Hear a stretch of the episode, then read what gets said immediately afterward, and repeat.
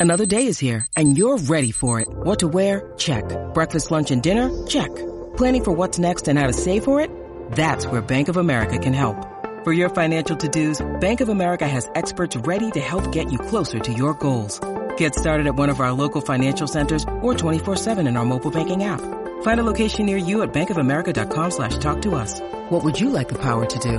Mobile banking requires downloading the app and is only available for select devices. Message and data rates may apply. Bank of America and a member FDIC.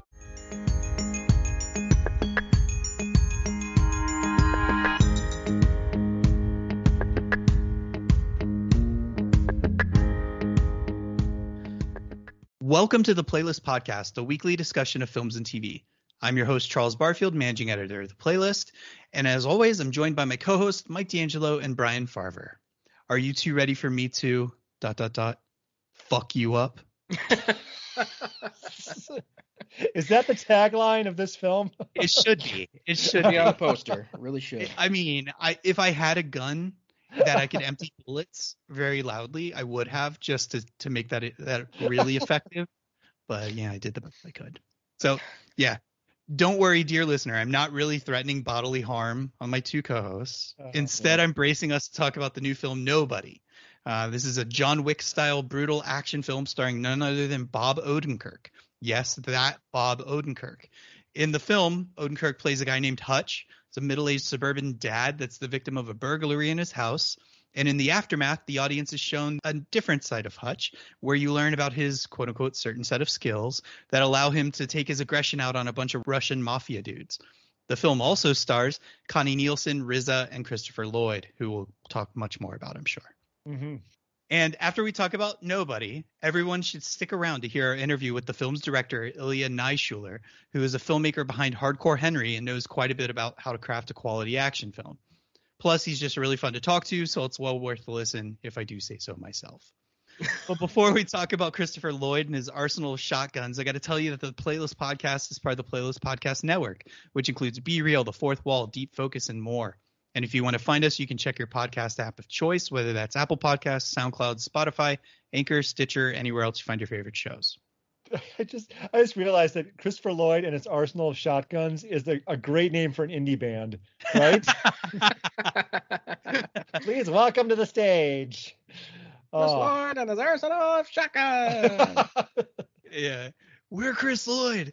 And this is my arsenal of shotguns. We're Chris Lloyd. Okay. Yes. It, it will all make sense if you've seen the movie and or will listen to us talk about it. Trust me. Okay, gents, we're gonna dive into Nobody. But before I get into it, I did mention the similarities to this film and John Wick, and I think I want to offer a bit of background into why these films are so much alike. Because if you've seen the trailer, if you've hell, if you've seen the poster, there's a lot of wickiness involved here, and and there's for good reason. First, the script for Nobody is written by Derek Kolstad, who's the guy who wrote the first two John Wick films and co-wrote the third. And as Ilya Naishuller will mention in the interview, when he came on board, he was very adamant about making sure 87Eleven, the production company slash stunt team behind the Wick franchise, was involved. So yes, there's a lot of John Wick DNA in this film. If you like John Wick, you're probably going to like this movie. We can just get that out of the way. That being said, let's go to Mike. What are your overall thoughts about Nobody? I really like Nobody. I don't think it's like it like it, Well, you got to like somebody. Yeah. I don't really like anybody, man. Uh, so yeah, I uh, I like the movie. It isn't wholly original. I mean, like you said, it it shares a lot of DNA with John Wick, but I think it's very much a calculated commentary on a movie like that, uh, or on that specific movie. Like there are a lot of things that this movie does that uh, are a complete 180 of John Wick, and there are a lot of things that it does that are very John Wick esque.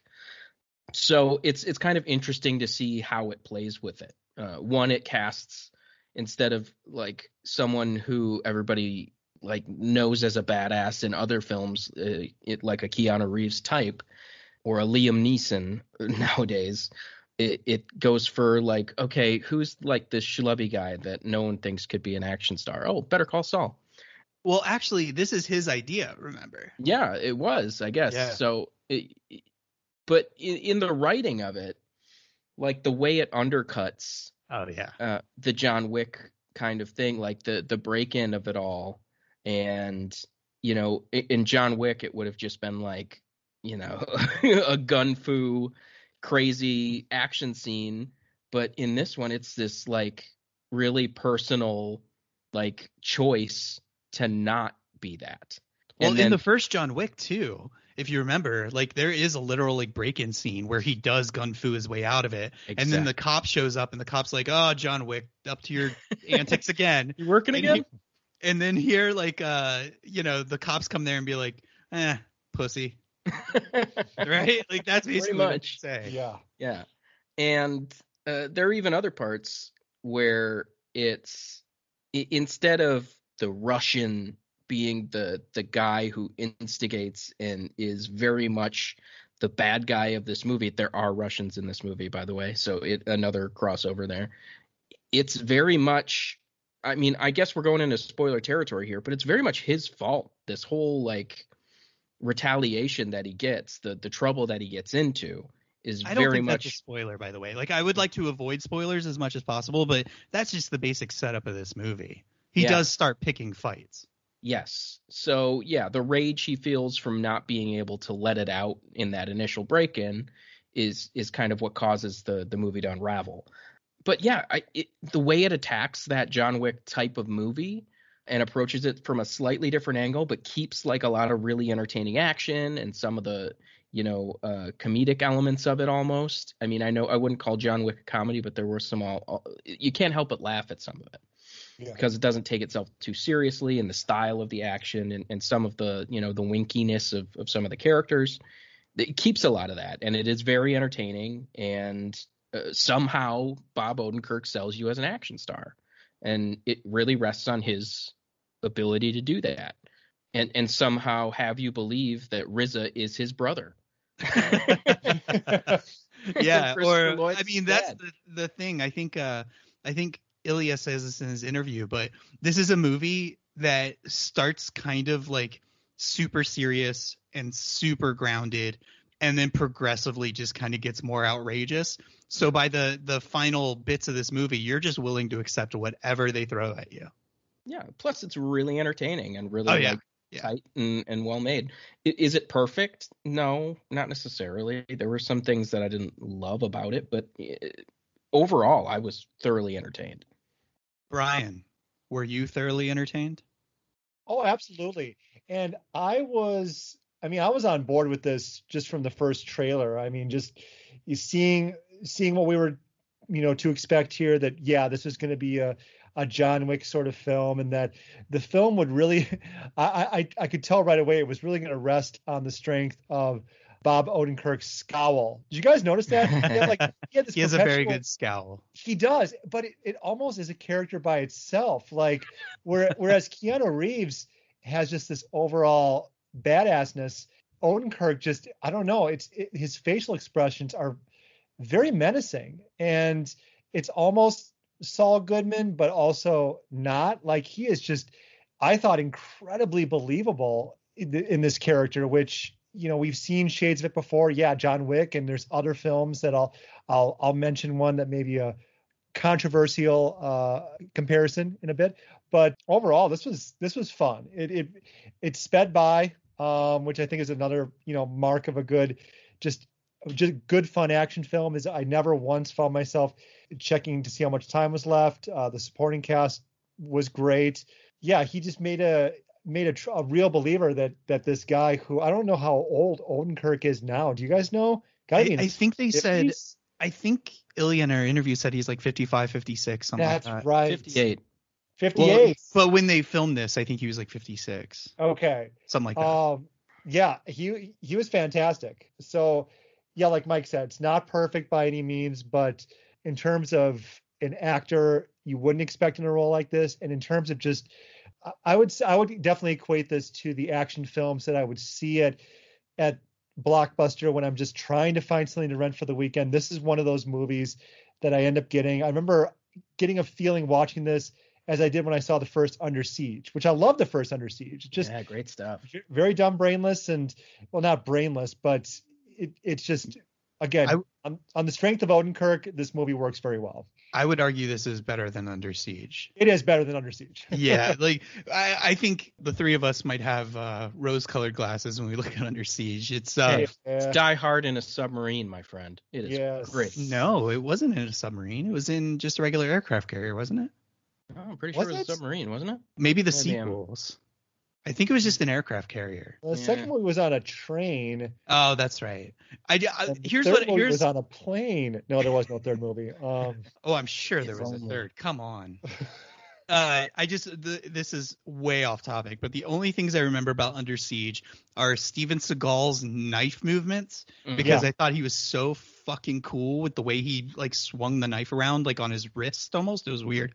And then uh, I forget the actress's name, but for some reason the ship hired a stripper to hop out of a cake, and Oh, that's that- their excuse to have a woman in this movie. And I Dude, think that was like, my- the that was mind blowing. That scene. I don't, I'll never forget that when she jumped out of the cake. Oh my god. It was such a ham-fisted way to have like a, a hot blonde in the movie. It was like, come on. Yes. All right, enough about Under Siege. Let's talk about No Hope. Uh, I remember distinctly when this trailer came out, I shared it with you guys, and I just remember I was like, yeah, this is like very much my shit. Like this movie is uh, tailor made for me. I love the John Wick movies. I love this particular production company's way of framing action. And I mean, honestly, going into it, I had no concerns about the action whatsoever. I had no No. concerns about the direction because I know Hardcore Henry might not be everybody's favorite movie, but you got to admit the guy knows how to frame action. Mhm. And it the was guy- very unique. Ilya Naishuller, yeah. And so I knew like direction wise and I knew action wise this was going to be a movie I was going to enjoy, but it all came down to like will Bob Odenkirk sell me on being this schlub that turns into uh, a badass, and he really, really does. And I think it's oversimplifying to say he's like kind of a schlub because early on in the movie we you get the feeling that there's something kind of off with this guy, and Mhm. It's you don't know that he's ripped. You don't know that he can like handle a gun or that he knows like he doesn't know kung fu or anything, but like he can beat people up. It's like there are scenes where he's just doing pull-ups so effortlessly, and you're like, okay, this isn't a normal middle-aged suburban dad, right? And one thing I really like about it is he doesn't just flip a switch like Mike was alluding to. He doesn't immediately like see danger and say like, oh, I'm gonna like you know rip throats out and stuff. Like it's not like Good- got a good throat rip in. yeah. I mean, sorry, but Roadhouse. I gotta. You know. MacGruber. Oh, and MacGruber, yeah. How could I forget? Um, yeah. Oh man, MacGruber. I love MacGruber. Yeah. But anyway, so you you watch him and and and he makes the choice like for uh to be a pacifist, and like everybody shames him. His neighbors like macho sports car guys like, oh, I could have taken him. The cops Yeah. are like, oh sir, you did the best you could. And then his son basically is like putting him in his place the movie it's it's terrible so much so that you're just rooting for this guy to rip a throat out and so when the time comes you're like okay this is when it's going to be john wick but yet even though he fights a lot he doesn't really win a lot of fights he he he gets his ass kicked almost as much as he kicks ass like it's it's pretty brutal in a way i don't think is explored really in john wick like john Yeah. wick is so good at what he does like the gun stuff the knife stuff he's just on a different level but bob odenkirk sells you on the fact that like he could kick your ass but he's also going to take a beating too in the Yeah, process he just happens to be the guy that ends up on top. he can walk know? away when the other people don't. There's a scene that's featured pretty heavily in the the trailer, and I was joking with the the gun. He said, "I'm gonna fuck you guys up." That's uh, it's on the bus, and it's pretty early in the movie, and that scene kind of just sets the stage for what type of action you're gonna get in this movie. Yeah. Yeah. And it's it's this just brutal, long takes, wide shot action that you love, but you just it's yeah, it's just he's not gonna walk. He barely walks away from that. You know, Mhm. it's it's pretty intense. Um, so yeah, all that to say, I really really enjoyed this movie. I'm interested, Brian, to go back to you because you said that this you had like a, a shocking movie you wanted to mention that this reminded you of, and I'm curious what it was. Well, first of all, really quick, uh, you mentioned the the bus scene, and I I said this offline. I think within the past week that that I, I had flashbacks to Adventures in Babysitting um, with that scene uh, when he got the the knife in the foot. Anybody? No, but that's not. I the movie. remember Uh, Adventures in Babysitting because as a young comic book nerd, I was like Thor. Yep. yes, Yeah. yes, Anyway, yeah. So the movie that I and I mentioned this to you guys, I I I, I have to say that while while the movie didn't remind me of it, I will say that I I can compare this to a history of violence. David oh Cronin. yeah, Now, Okay. And obviously very different films. I mean, that movie is is pretty pretty bleak. I thought, you know, pretty a great movie, but but pretty dark. But not a this, hot take, Brian. yeah, but We can all agree that is a dark movie. yes, this one obviously. I mean, even though I would argue that this movie is physically dark. Like I don't remember any scenes really taking place during the daylight hours. I don't know if that's wrong, but I definitely found this one to be pretty I- guess upbeat, which I think owes to what I was saying before about it. It just moved moved along quickly. But just the comparison would be this guy who had this past life of uh, you know, this kind of, you know, violent history or whatever. He said he was a history was- of violence.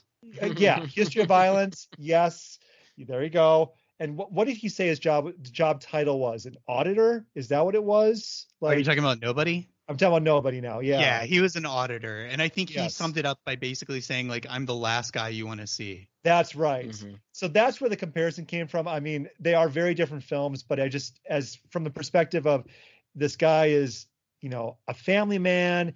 He's got this this yeah, violent past. That's where I saw the comparison. But yeah, it's it's a different movie. I just thought that that for some reason that movie came to mind. They're different movies, but still the comparison the comparison's there, guys. Okay? Say what you will.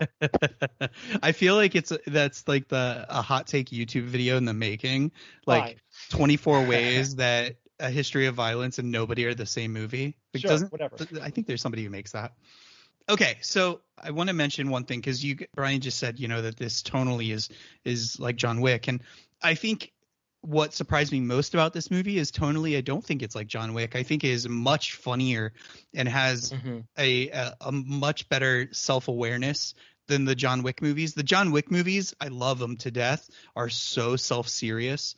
Like they talk about things as if it's the gospel, right? Like you just you go to this weird hotel where all the like hitmen live and and work and they have rules and they're so silly on paper but the Yeah. actors treat it like this is like you know the most serious thing like ever and this movie will will do similar things but there's this underlying sort of like jokiness to it where they all know they're basically winking at the camera like this is ridiculous but trust me it's a lot of fun and you're going to enjoy watching it and and i think that makes this movie almost a better crowd pleaser than the john wick movies Oh, absolutely. I mean, there's there there are jokes in the John Wick films that just completely fall flat. And this one, it's it's interesting how they're able to to kind of bridge the gap between, you know, the winking at the camera like you mentioned, but also really kind of firing you up a little bit. There's one line that I think we see it in the trailer,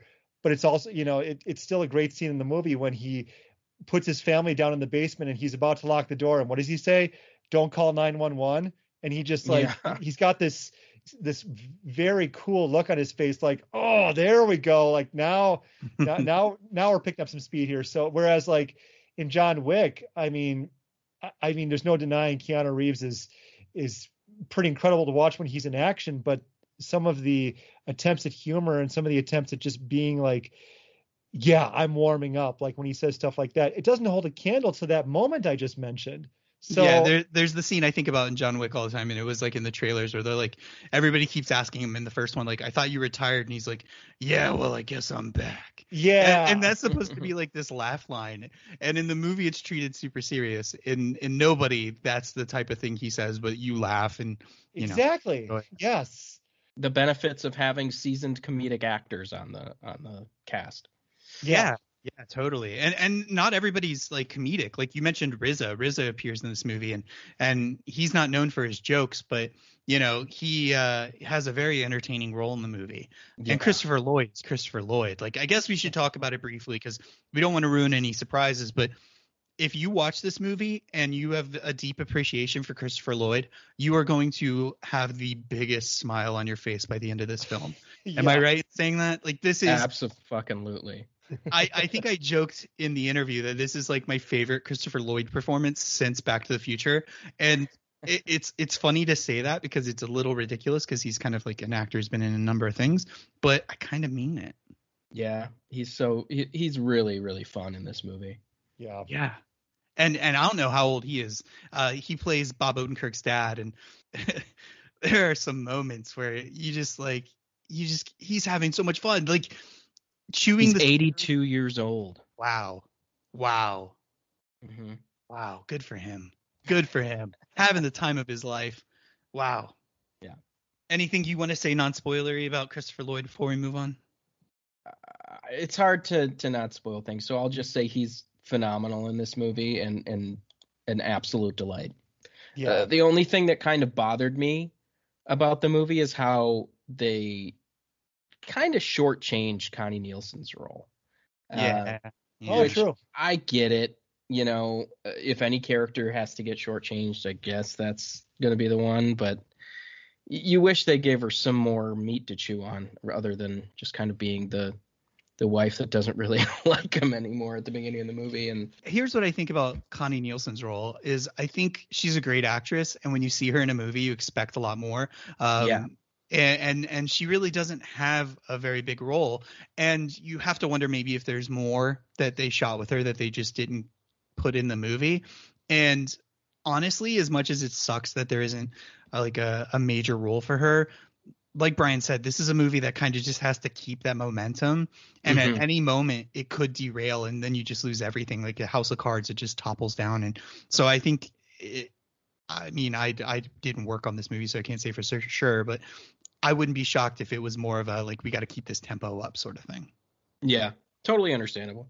hmm Yeah, Christopher Lloyd is definitely the unexpected hero of this whole thing. If anything, I would say that I didn't like his son at all. That was the only like like downside. And I don't know if it's You mean Bob Necessarily Odenkirk's son, Hutch's yeah, son? yeah. I, I I don't know if it's necessarily the actor or I mean, obviously you could see the strained relationship there, but but yeah, I don't know. Did you guys care for care for him at all? Kind of a smaller part, but still. like I said in my in my intro here, the the son has an interesting role in that he's basically there to look at his dad in disgust after the break-in because he's just looking at his dad like you're supposed to protect us. Like what the hell, man?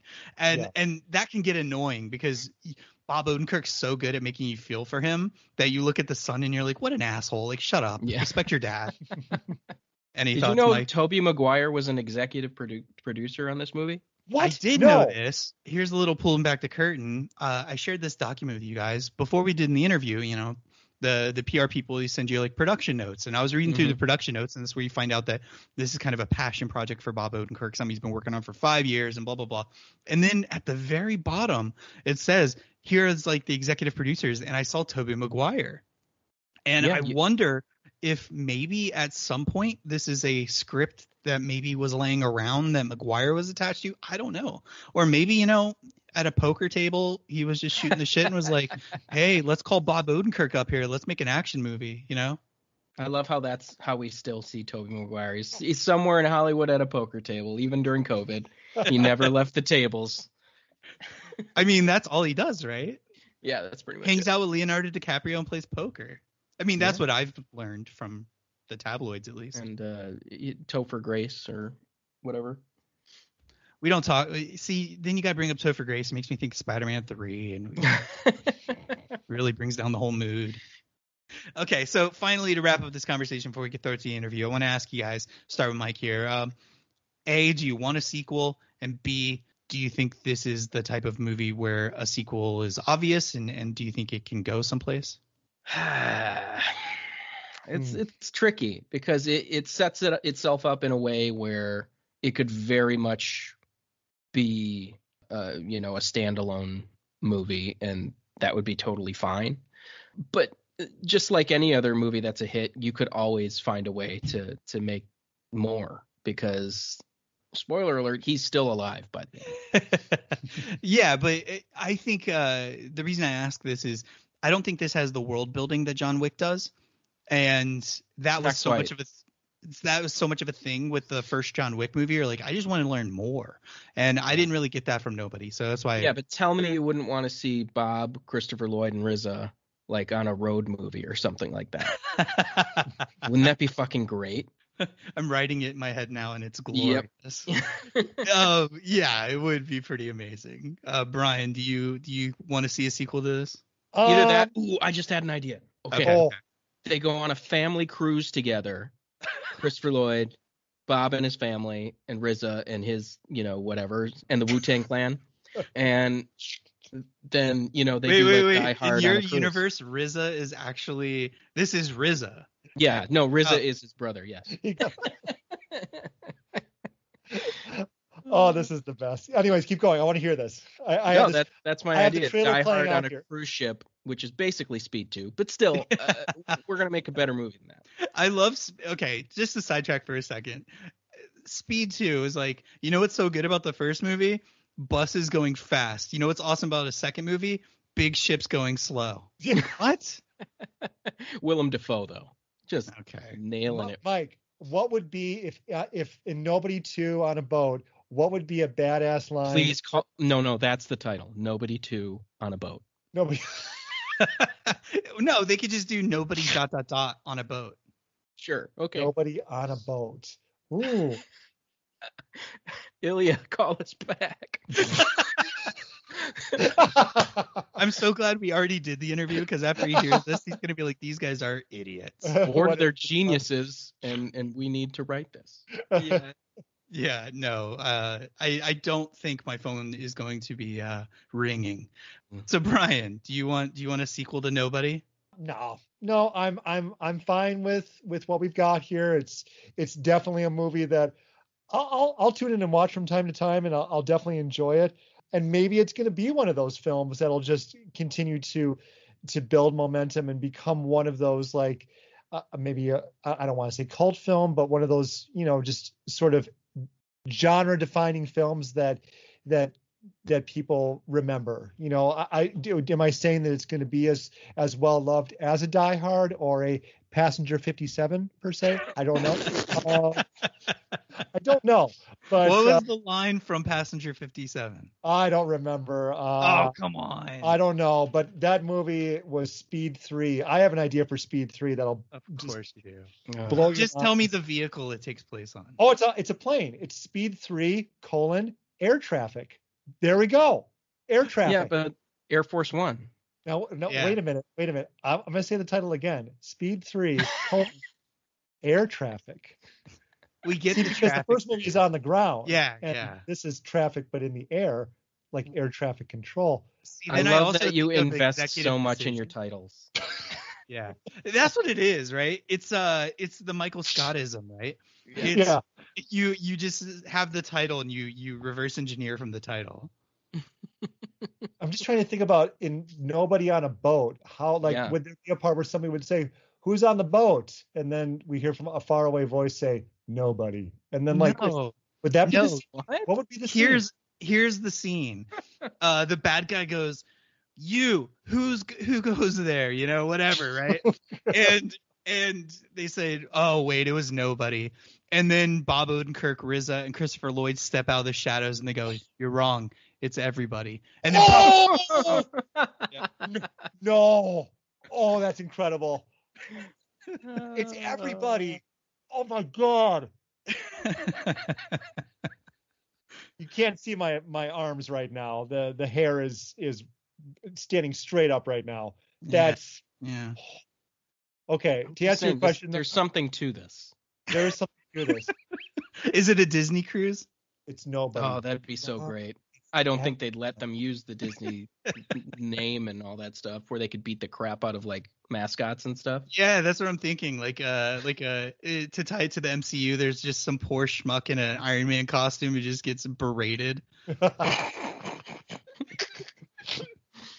Uh, Yeah. Again, Ilya, you're you're out there. You're listening in Moscow. Mhm. Call us Yeah. up. Ken. yeah. Yeah. have your people call our people and we'll Ideas for some days. I have to admit, I will try to find a way to put Nicolas Cage in this movie. Good. yeah, Um, hell yes. Great. He'll say yes. Oh, he'll, he'll definitely say yes. and Frank Grillo, because it has every movie has to have Frank Grillo. Ooh. True. Well, that He could be the bad guy. Oh, he could be the Yeah. bad guy. Exactly. Yes. Yeah. Yes, yes. he's he's too badass. I don't know if if Bob Odenkirk could could be even the a quarter badass as Frank. Can, you, can you imagine them facing each other down in that final scene? Like, oh man, like, and they're On the boat? On, on the boat, yeah, and they're on like some corridor that's probably filling with water. And yeah, like, and Bob Odenkirk's totally wearing a uh, like Hawaiian shirt and shorts, right? oh, he is. Holy, oh my god. God, this- he's all bloody, but like He's a little half drunk from all the Bloody Marys or whatever.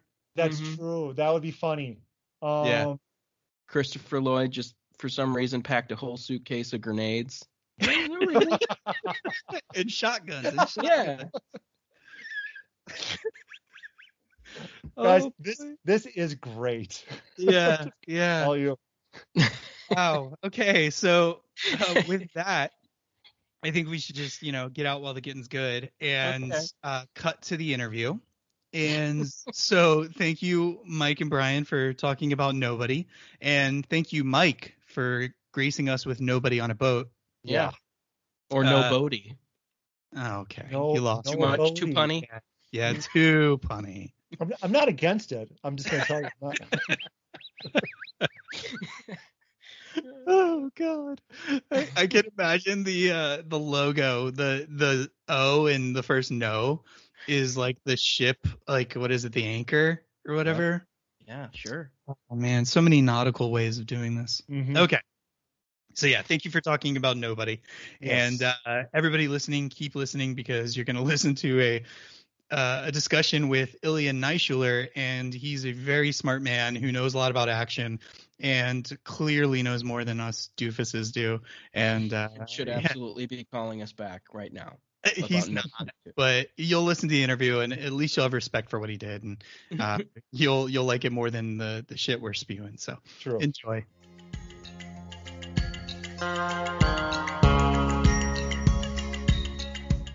Okay, so I want to welcome Ilya Naishuller to the Playlist Podcast to discuss his new action film Nobody. Thanks for joining us, all the way from Moscow. all the way from Moscow. It's a long walk. Hi. Yeah. I have to start by thanking you for making Christopher Lloyd, pardon my language, the coolest motherfucker in the world. Not since Back to the Future have I been this excited about Christopher Lloyd in a major major motion picture. So, bravo, hats off to you. Well Thank done. much. I'm, I'm glad you enjoyed him as much as uh, we enjoyed him. I mean, look, it's Christopher Lloyd. Uh, it, it it just it clicked automatically when we thought about him that you know you put Chris Lloyd in a good movie, give him a juicy part, give him four shotguns, and I'm gonna be there. I want to see him. I, I always think about it from perspective. Do do I care as an audience member? Is it going to excite the hell out of me? And that obviously just could not excite anymore. It's Chris Lloyd, America's treasure. Yeah, and and I think that's what separates you from me because I would have never thought of that. I mean, like that's Doc Brown. He doesn't need four shotguns. But now that I've seen it, oh, he does. Well, that's um, that's you know you did something right when you didn't know you wanted, but you watch it and you're like, ah, makes total sense. Just like having RZA play his son and play Bob's Yeah. brother, it doesn't make it just feels weird, but when you see it, it's like that's a you know I put the I remember putting up the the the headshots on my uh, actors board and going, it just it's perfect. Let's see if we can get those fantastic guys, and we got very lucky. Yeah, yeah. So we, well, maybe people don't know this, but the film began as kind of a, a passion project for Bob Odenkirk, kind of inspired by like a real life incident where he had his home invaded and cops told him, you know, you did the right thing, all that jazz. So Yeah. when you think of Mr. Show's Bob Odenkirk, who is also Breaking Bad and Better Call Saul's Bob Odenkirk, were you shocked that this film was pitched to you as like Bob Odenkirk does John Wick? Or were you like, again, like Christopher Lloyd, like this sounds amazing, sign me up? Definitely the second. I got the script, and uh, I remember talking to my agent, you know, nine months before getting the script, and I said, Mike, if I'm to do an American action movie, sort of the the dream ingredients would be we'd have a comedian with a shotgun as the lead, so go greatly against type. Let's surprise people. Two, um, it'd be fantastic if uh, we can get 87Eleven to the action. And um, you know, nine months later, I get the script, and it said, um, "Asking you shall receive." Bob Odenkirk, Derek Kolstad, 87Eleven, David Leitch, have a look. And um, I get a fair amount of scripts, and I very rarely, rarely get this excited. I put the script down and I said, "Who do I have to talk to? What do I have to do?" And uh, it, it, it, it, you know, I think comedians, all good comedians have a very dark side because that's their way of coping with it is comedy. So there's been plenty of um, examples in movie history where we had very lighthearted people uh, switch to drama and do amazing jobs. So it it you know seeing how Bob I've been a fan of Bob's for a long time, obviously you know with Mr. Show, and you know he did that jump to the dramatic with with Breaking Bad and Better Call Saul. We were all fully aware that he can you know he's got great chops as a as a dramatic actor. So here what we do is you take that and you put him in an action movie, and you know with the amount of work that Bob put in, that's two years of training. It I always felt from the very first time I saw him train. This was back in 2018, the summer of 2018. I was at 87Eleven and they had John Wick, uh, Keanu Reeves prepping for John Wick, practicing with, you know, going against 12 people. In the corner of the room, there was Bob going up against two. And this is the early stages where he's still, you know, he's sweating like crazy. He's falling down. It's not easy for him, you know, but, but he's persevering. And I'm up in his face with an iPhone recording in slow motion, just checking shots out. I remember looking and thinking, my God, I hope we get a chance to really make this film because there's possibility or potential here to make it something really special. Yeah, and they released that little uh, behind the scenes bit of him doing all the the training as well on that. It, it is pretty fascinating to see him go full out. Like the guy, no matter what it is, comedy drama, he commits 100%. Well, it's it's you know it's a director's dream. And the guy is 55. Per his own accounts, he's a writer first, so he always feels like he wants to slouch and get a piece of paper and start writing. Uh, and now at the age of 55, he starts going to the gym for the first time properly with a serious mindset. He starts the action training, the weapon training and I remember talking to him very early on and uh, seeing that there's no, you know, this is the real deal. We're not going to phone it in. I'm going to be able to shoot this in as much of a premeditated manner, no shaky cam, uh, and let the action speak for itself. So, uh, you know, it's a gift. Yeah. And, and there's the line that kind of perfectly sums up this movie. Uh, without giving anything away, a character calls a certain situation a bit excessive but glorious that should kind of be the rallying cry for this movie honestly when like when you're crafting a film and the action that goes into it were you ever concerned that like you were flirting with too excessive or was excessive as possible going you know was that the way to go Look, i'm always concerned there's always lots of talking and thinking and you never know until you have a cut that you're happy with yeah but that line was not in the script, that Chris Lloyd line that you mentioned, because that's how I felt. We needed to say because this is how I feel about where we're going. And you know, the movie starts off, and I always pitch for it since the very beginning with Derek and Bob and the producers were that this is a South Korean thriller made in America by a Russian director starring Bob.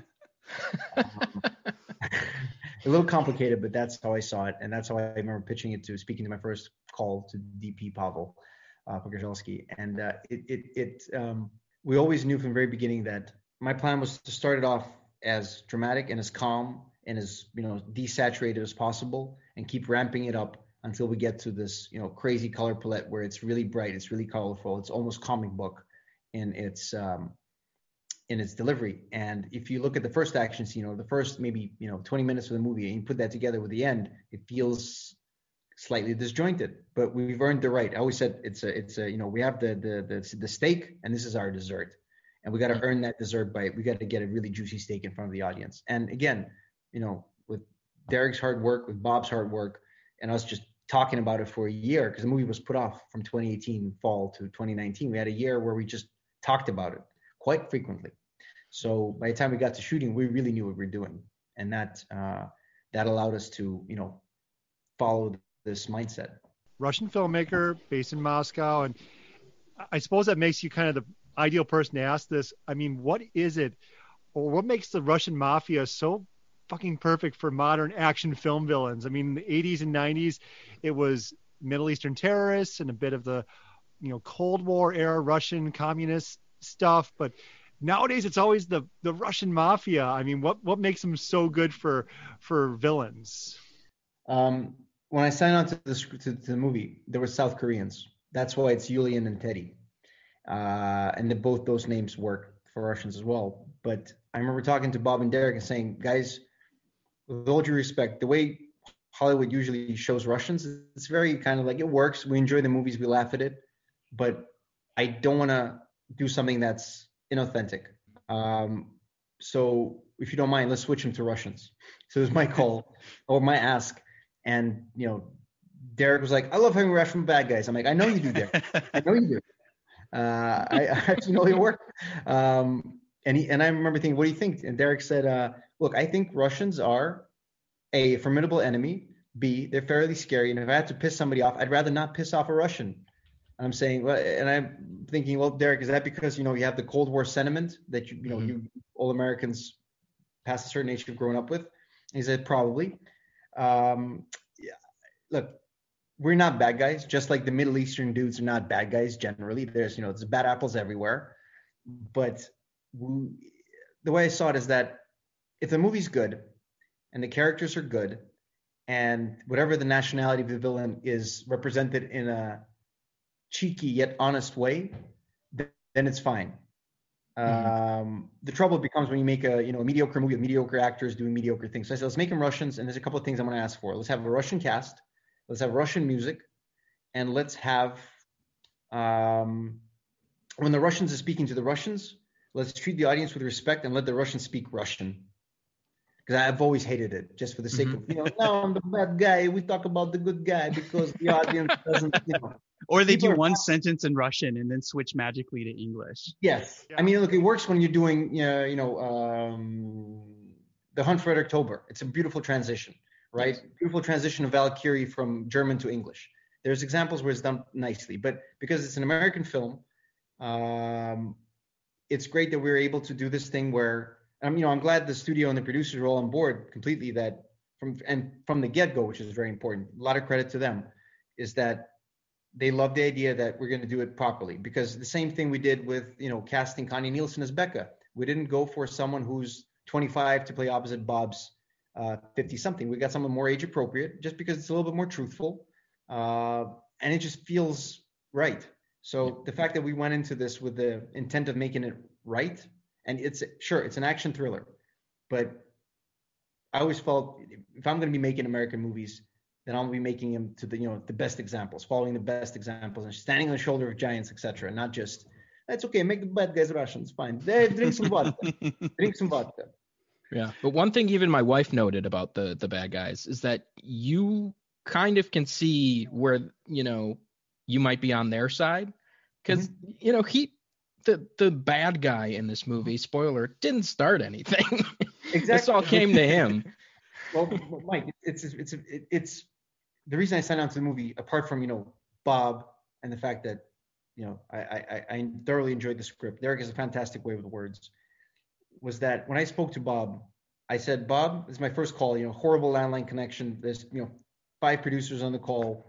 And I remember saying, Bob, I might be completely wrong here, and correct me if I am and I hope you know I don't scare you off with this, but I think the reason this movie is special is going to be special is because it's a movie about a guy who is addicted to violence, and for 15 years he's put it away.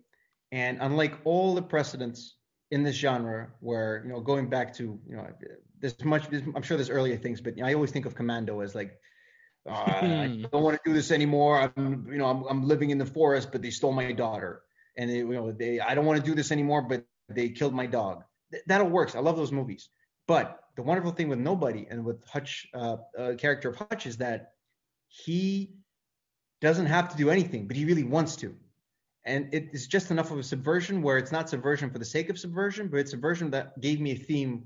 Once you know the theme of the film, all the other questions become so easy to answer. And I feel like a lot of movies haven't decided what they're about. And once we got that, you know, that was kind of Bob said, that's not how we thought about it, but it makes total sense. Let's fly you out and let's start talking. So um, once we had that, it just it made sense in the sense made sense in the sense. Sorry, uh, but but when you say that the Russians aren't necessarily bad guys, you're right because Hutch is an anti-hero. Everything that happens is because Hutch makes the wrong damn decisions because he can't help himself, and that's what makes it such an interesting character. And Absolutely. there was actually more of the Russians being less bad. Like there was a sequence where and this is the couple, not even sequence, a couple of shots of uh, Yulian uh, practicing his dance move. That was one of the arcs for him, is that you couldn't nail his dance move, and he was getting, and he only got it in the end, near the end, where you do see it at the end of the film. But it's, um, I remember looking at it and, and talking about it with David Leitch, and David Leitch said, Ilya, I think the problem with that sequence, it's fun, it's great. I feel like it needs to be more menacing. And I was like, ah, you're right. You're right. You're right. And when you're right, you're right. So, you know, we started chipping away at some of the some of the more uh, human elements. Well, we kept enough. And the fact he doesn't want to deal with the object, the fact that he does want out is uh, it just makes it more interesting. Absolutely. Agreed. So speaking of Commando and and you know action movies of yesteryear, we're all the three of us are really fascinated by action films, especially the ones we grew up with in the 80s and 90s. So recently we spoke to Frank Grillo about Boss Level and we asked him this question. So we want to ask you too. What are the necessary ingredients for a good action film? The question of putting it in order is a little tough, but I'd say character, because all our favorite action movies have amazing characters, right? And talking to to Bob about this, I was thinking, you know, for example, we brought up John McClane from the first Die Hard. Is that you root for him because he's not as super proficient and he does get hurt, and that's why Bob always gets hurt in the film. He, he's never just, you know, whatever. Um, he walks it off, but you see him take damage. Uh, so that's the first character. You can't go wrong. Uh, two, uh, this is going to surprise you, but the action. Uh, you really need to have memorable uh, as as original as possible within the story and the confines of whatever budget you have. Make action that people, you know, it's very impactful. And three, and this would, you know, this would be an even balance with two. Like I'd say it's 2.5. It's the story because if you have a great character and and great action sequence, you can possibly get away with it. But our favorite movies don't. Our favorite movies have character, action, story. It's it's just like thinking what are the what are what are, what are the important elements for uh for a romantic comedy? You need comedy, romance, Character. characters. Yeah, but you yeah, know, you say, you say that it's like you know three simple things, but boy, people struggle. It's it's pretty pretty incredible watching some films where you know you think like, oh, where did this go wrong? And and so th- I also want to ask you, are there things as a filmmaker when you watch these action movies where you're like, uh, red flag, they did this. This is oh, this is bad. You know, any of those faux pas you see that you're just it drives you nuts.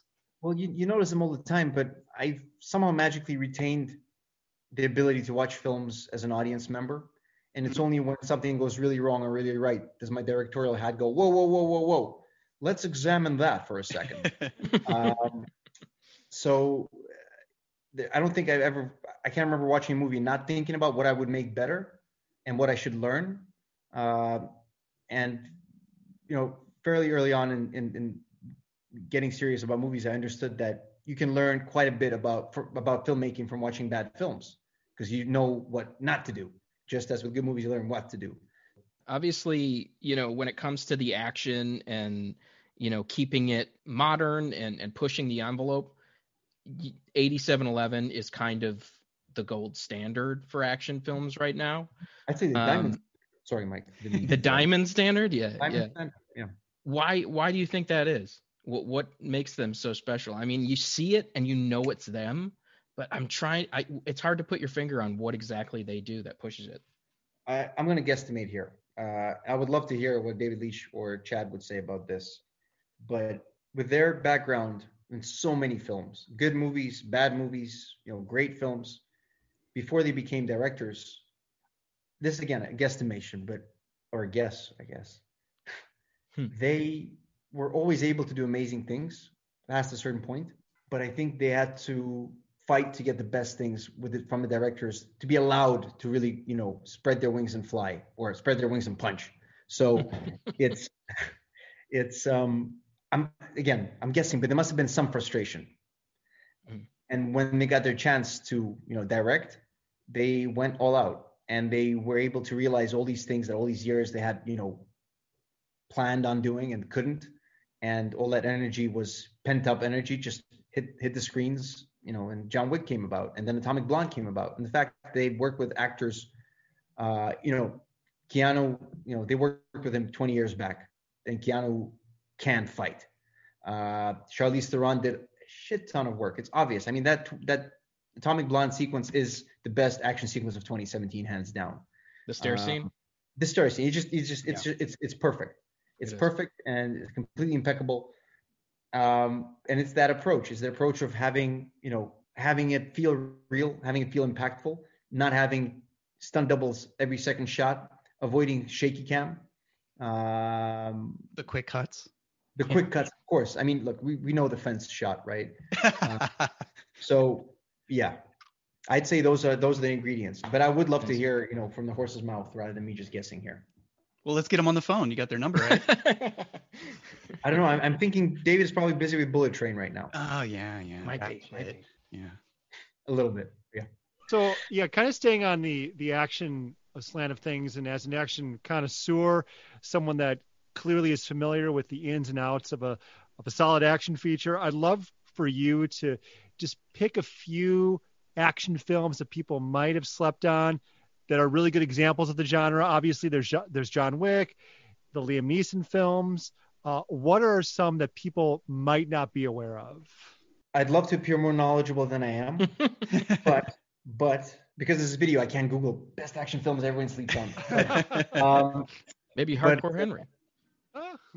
well, yeah, but you know, No one. Mike You don't want to you toot your own to. horn. You don't want to toot your own. yeah, yeah. Uh, I, well, I do, but it's just incorrect, so I'll, I'll refrain. But um, you know, I think in terms of, I think there's two two sort of two schools, right? We have the 87Eleven, and then we have um, uh, Gareth Evans. Uh, very different. They are very different, but they're very similar at the same time. Uh, whereas Gareth, I feel, goes for the jugular, and he really wants to. It, it- I remember watching the raid, blown away, obviously. Watching the raid two. I remember. I think I watched the raid two at there was a there was a press screening, and I kind of snuck in at Sony, uh, and thinking, the action is just it's spectacular. My problem with it uh, is that I want to take a shower afterwards because it's me. it's proper, like it's it's serious. Yeah. Whereas eighty seven 87Eleven makes it where Chad does and what David uh, does. I think David is even more fun than Chad. I think that's his that that's his thing. Um, it's more entertaining rather than here's some brutal shit. And again, I don't think anyone will ever out brutalize uh, what Gareth is doing. I mean, I'm sure you guys seen Gangs of London. Yes. And I spoke to him afterwards, and I never met him in real life, but we've been chatting over the Instagrams. And um, I was just asking him what kind of, you know, how many days, what's the prep, and all that stuff. And the guy is very, he's he's in a league of his own, and just as 87Eleven are in a league of their own. It's like two top tier leagues across the ocean from each other. Yeah. It's it's funny you mentioned that because I'm reminded of my wife when you say things like that because my wife will not watch War for the Planet of the Apes because it's too violent, but she's Really? giddy watching Nobody. We sat and she was loving every second of this movie. And she loves the John Wick movies too. And it's because it is it, it reaches a point I think that it, it goes just over the line into almost mm-hmm. cartoonish, but mm-hmm. still just like really well done and well executed. It, it, it, thank you. Look, I'm, I'm very glad your wife enjoyed the film. I kept hearing when I was growing up that girls don't like blood and violence. Ah, you know, I remember doing small screenings of hardcore, little bits and pieces of it as it was coming together over the years. And I'd always ask my friends to bring whoever they hang out with. And every time, you know, they show up with their girlfriends or their wives, I'd be like, well, this is kind of rough. And they'd be like, okay. And then I remember them seeing them cheer louder than the guys. And I was like, wait, we were brought up wrong. The whole Barbie dolls and toy soldiers. this is Yeah. strange. But the reason I think your girlfriend enjoyed Nobody and why those girls back when I was showing, you know, Hardcore Henry, why that worked for them is because they're not mean films. They are movies that they have violence, they have a lot of blood, but and they are R-rated and they're swearing and all these things that supposedly are for the guys, but there's uh there's a light at the end of all that tunneling. Uh, and I remember thinking hardcore was going to be much rougher than it really was. And I was talking to Sharlto about it as we were making it constantly. And finally, we are having a discussion where my very old, or rather older, uh, CGI supervisor, this Russian guy, he was at the premiere. We talked about it afterwards. He said, Ilya, I don't know how it worked, but I think I do. I'm like, go on. And he says, it's because you're a very positive person and you love people and you love life and all that. You love movies and you don't want to, you want, I want to have people to have a good time. And there's a certain I mean, I love dramas. I love things that hit hard. I love crying in the movies. I cry like a like a little kid. You know, on any emotional uh, uh, moment. Very easy to to uh, to shed that tear. But it's the fact that a it's not mean. B it's entertaining, and that's it. And I think I'm very glad that you feel like we never crossed into the cartoony thing because it's always it's always very tempting. It's always very easy to cross into it, especially with Chris Lloyd and Four Shotguns. Yeah. And I think we just barely, we're just, you know, skirting that edge. Um, so it makes me very happy that it worked for you and and uh, and your girlfriend. Yeah, yeah. Well, she she really enjoyed it. And uh, before we let you go, because we should wrap up here soon, um, I have to ask you about what's on your schedule. Uh, I know you have an adaptation of uh, Joseph Kanon's New York Times bestseller "Leaving Berlin," and that's described as a spy thriller. So I wanted to give you a chance for fans of Hardcore Henry and Nobody. Sell us on why we need to be psyched for Leaving Berlin, and if you have anything else in development. Leaving Berlin is going to be a it's going to be a great film. It's uh, a, I mean, of course, no director will be like, "Oh, the next movie's going to be all right," but it has the book has something that why I fell in love with it is that it's a very it's got you know it's got all the thrills, it's got the car chases, the action, it's got all the things we we expect and more. But at its core, it's about a guy who's got a spine, who stands up for things he believes in, a man of ideals and morals, which I think you know the world is lacking such heroes, such where you look at him and be like, I want to be like that guy. He's not going to be a built-up muscle man. He's going to be a dude who's got his wits, who's never been in action, who's in a hard spot uh, between a rock and a hard place. Uh, period piece, 1949 Berlin. Set background is the airlift, biggest uh, military operation of all time. And at its at the second thing at its core, at its heart, is that there is a, a really heartbreaking, honest, and truthful romantic angle, romantic story, which again, most of the time, if you do an action thriller, you're not going to be caring too much about the love interest, and it's there just so, you know, this people think, well, if you put a girl in there, you know, girls will go with their guys to see, will make more money. No, this at its core has that very important, real um, emotional element that I mean I read the book. I remember I was being I just felt so sad at certain moments that and plus you know when you have sadness and offset and contrasted next to violence and comedy it works. Everything just feels much stronger. Like in nobody you have the the humor and it sits right alongside you know people getting blown up and the humor starts becoming because if you notice we never went for any big jokes but you get the chuckles you get the laughs because it's just a human reaction to you know horrible things happening and all of a sudden fun things are happening. And it makes the fun things funner and the horrible things uh, more uh, more violent. So it's a win-win-win kind of kind of thing. Yeah I, so um yeah with hardcore henry and now nobody you've established yourself as a action filmmaker obviously. But do you ever see yourself you know now with like leaving berlin you said it's got more of an emotional heart maybe. Are you going to try to branch out into something else that's uh maybe like a hardcore drama comedy, oh, absolutely. Was, slapstick. It, it's, it's my favorite movies uh, over the last decade. As much as I love action films, and uh, obviously, but before hardcore, before the first person music videos, I was always writing uh, scripts that were much more character driven. And when the chance for hardcore came up, I was like, ah, I'll do this. I'm gonna pigeonhole as an action guy for a long time. And I said, you know what? Fuck it. I want to make the world's first POV action film. I'm gonna make it great if everything works out if the stars align, and then we'll figure out from there. Hardcore did its thing. I was getting, you know, very B-level scripts for quite a while because no, that guy can do action. You know, things will blow up and there'll be some girls in the strip bar and etc. I was like, I'm not going to do any of that. I'm going to wait for the right script. Nobody comes along. I jump at it because, like I said, there's the, the character element. There's Bob, and so there's a story in there. And I feel, I hope, you know, if people enjoy this one, I'll have more open doors where I can tell stories that are closer to my heart while keeping him um, theater ready. Because today's day and age all the good drama has you know left for the streaming platforms for tv and now we have blockbusters ex- exclusively. That's the only chance you have to really make money in the theaters. But i believe that and there's examples but there's very few of them there's a way to make smart films that elicit real emotions while having all the big set pieces that we love seeing on the big screen. And that's the goal that's awesome. Yeah. So uh, we got to wrap up. So I want to thank Ilya Naishuller for joining us on the Playlist podcast. Thanks for talking about Nobody. Uh, and everyone listening, definitely go check out Nobody when it hits theaters March 26th. So yeah, thank you so much, Ilya. It's awesome. Thank you, Charles, Mike, Brian. I appreciate you guys having me on, and I'm very glad you enjoyed the film. It, well, it, it you know, you make the movie. Last thing I'll say is, is you're making a movie, and I spent three years on Nobody. You make a movie, and you're like, I think it's good. I think it works. I like it. My, you know, inner inner child loves it my dad loved it. I made it for my dad.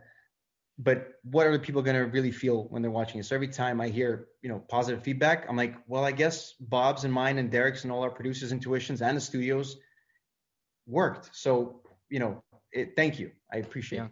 Yeah, I use, did. usually use my wife as a barometer for these things, and I I threw on nobody without even telling her what it was, Uh-huh. and she'd never seen a trailer, and she just came to it fresh, and she really really liked it. She looked at me at the end of the movie and was like, "That was really good." I'm, I'm holding myself back from not having a smile from ear to ear. I'm just kind of like, well, that's that's what the intent was, and we worked hard. So you mentioned your dad. Did your dad suddenly want shotguns after seeing this movie? uh, uh, my dad is very, you know, he was a, um, he was not, he's not a violent man, thank God. I was very like, I have a very loving family. Uh, but his review for hardcore, he flew out to TIFF for the Midnight Madness. He's never, you know, for three years I worked in hardcore, didn't show him anything, and he shows up. He's like, all right, let's see what all this about. And he loves films. We used to go to the movies three or four times a week. Not much to take him to. So he goes to see hardcore, and his review at the end of the film, like, Dad, Dad, what do you think? And Dad says, Well, I understand why it took you three years to make, son. I was like, All right, I'll take it. so with nobody, I showed it. I showed him an um, sort of the finalish cut without all the, you know, the the, the CG, the sound, the music, etc. I remember turning to him and said, "What do you think?" This is right before I flew out during the pandemic to finish the film, and he's like, "I think it's really good." I'm like, "Is it like four stars?" He's like, "Son, five. and I'm like, "Mission accomplished." you can Mission retire. one right there. Yeah. It's it, it's it really was the most important review I was looking for. So Great. it's um yeah. That's awesome. Well, yeah, again, thank you so much. And uh, everybody should go check it out. It's it's dad and wife approved. So there you go. Thank you very much, guys. Right, Have a, have a good one. Great, great rest of the day.